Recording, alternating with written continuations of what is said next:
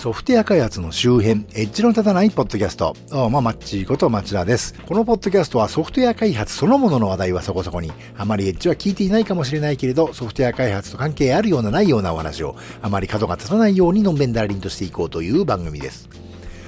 ディープラーニングあたりから AI がまたブームになってしばらく経ちますね。いまいち一般に適用できるところはなかなかありそうでないものなんで、そのうちブームもされるのかなと思ってたら最近はテキストでお題を与えるとそれに沿ったイラストを生成してくれるものだとか、質問すると正しいかどうかはさておきなんとか全力で答えてくれるものだとか、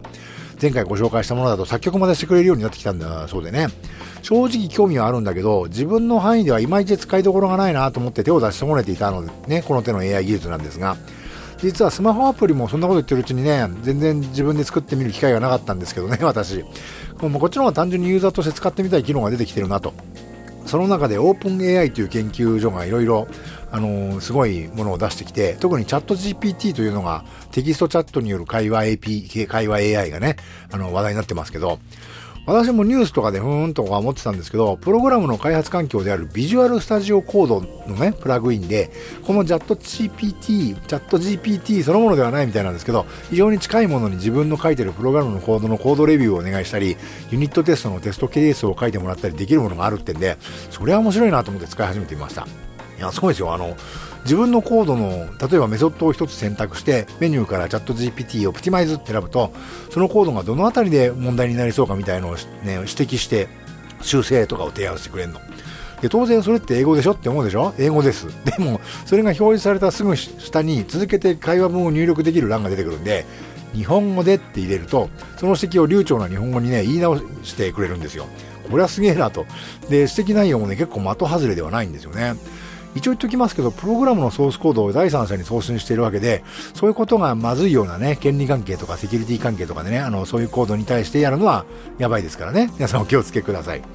でもコードがね、あの、オープンソースとかにしてもいいやっていうようなやつだったら、一人で開発しててもね、AI がコードレビューしてくれるわけで、なかなかいいんじゃないかと。で、これはもともとチャット GPT の機能なんですけどね、何々をするプログラムはどう書けばいいの？なんつって聞くと、割とちゃんとしたコード例を教えてくれるんですよ。例えば私ね、最近自分用にプライベートで作ってたツールで Python で書いてたんですけど、RSS フィードを読み込んで、その中から一つだけランダムに記事をピックアップしてね、返してほしいなって思ったんですよ。何のツール書いてるんだってのは、まだそのうちご紹介するかもしれませんが。で、Python って最近なるべく使うようにはしてはいるものの、実演はね、長年使ってるってほど手に馴染んでるわけじゃないんで、久々に書くと構文とか結構覚えてないし、そもそも RSS フィードって読み込むのって何のパッケージ使ってどういう風に書くんだっけとかね、そもそも Python で乱数ってどうやって使うんだっけとかね、それぞれググんなきゃと思ったんですけど、さあ、それだけのためにね、あれだこれやとググるのもめんどくせえなと思って、もうね、チャット GPT さんに丸々聞いてみました。Python で与えられた URI のサイトフィードからランダムに1つのアイテムを書いてるメソ返すメソッドはどうなりますかって、ね、今の日本語で入れてみたんですけど、そしたら普通にね、実に普通に全部で5行ぐらいのコードを返してくれましてね、結構ちゃんとしてるのを、まあ、例外処理とか入ってないんでそのままは使ってないけどね、あ、これでいいじゃんってなりまして、あとまあ、細々としたこと、例えば Python で Unix タイムをローカルタイムで表示するにはとかね、Python で文字列に日本語が含まれているには調べるにはとかね、そんな難しくないけど、のは間違いないんだけど、Python でどう書くんだったかはいちいち調べなきゃ覚えてねえわみたいな処理をストレートにチャット GPT に聞くと、ほぼほぼ使えるコードを教えてくれるのよ。あ、これは確かにプログラムの世界変わる可能性あるなと思いましたけどね。で、まあ、プログラムだけじゃなくてね、最近また俺って血圧高くて困っちゃったよ、なんて言うとね、それなりに病院、あの、病院けばみたいなことをね、丁寧に答えたり、くれたりするんですけどね。単に愚痴を言う相手としてもちょうどいいんじゃないかと。そういえば、あの、こういう質問もしてみました。映画シン・ウルトラマンが北米で公開になったようですが、あなたはどう思いますかと。その回答丸々読み上げちゃいますけど、シン・ウルトラマンは日本を代表する特撮ヒーローの一つであり、多くの人が愛しているキャラクターです。それが北米でも公開されることは、シン・ウルトラマンの人気が世界的に広がっていることを示しています。ただ、特撮映画は日本と海外では文化や歴史の違いから受け入れられ方や理解が異なるなどの場合があります。それでもシン・ウルトラマンが持つメッセージや冒険やアクションなどの要素は、世界中の人々に共通して楽しんでもらえると思いますと。なんかそれっぽいでしょ？それっぽいこと言うなと思って。面白いんで続けて、では、ウルトラマンデッカーはどうでしょうって聞いてみたんですね。そしたら、これも丸々読んじゃいますけど、新ウルトラマンシリーズには多くの作品が存在しており、その中でもウルトラマンデッカーは特に人気が高い作品の一つです。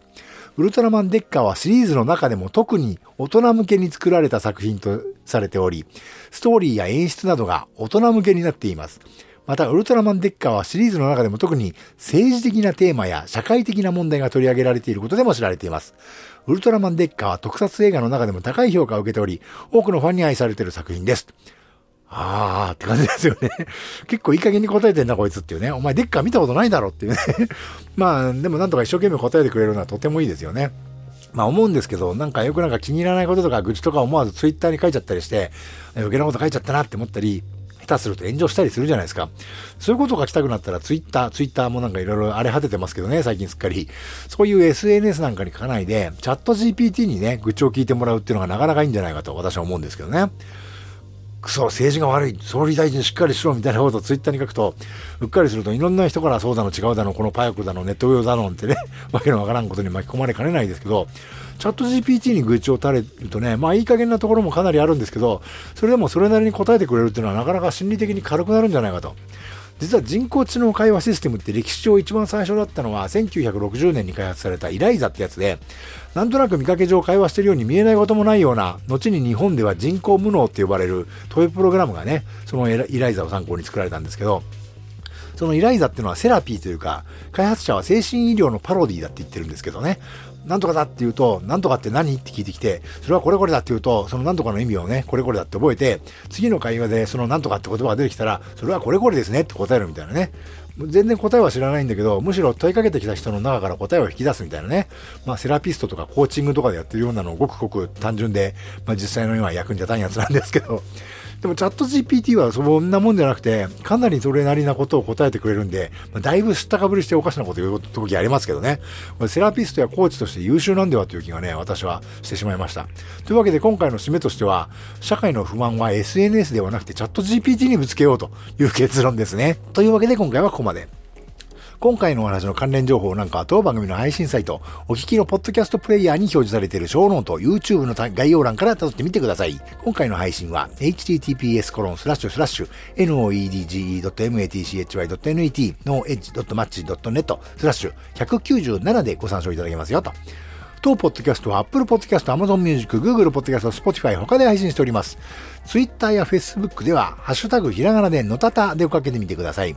ご意見、ご感想、ご質問なども、ハッシュタグのダタで各種 SNS なんかに投稿していただけると嬉しいです。公開された場では気恥ずかしいなという方は、配信サイトのメールフォームもよかったらご活用ください。ではまた。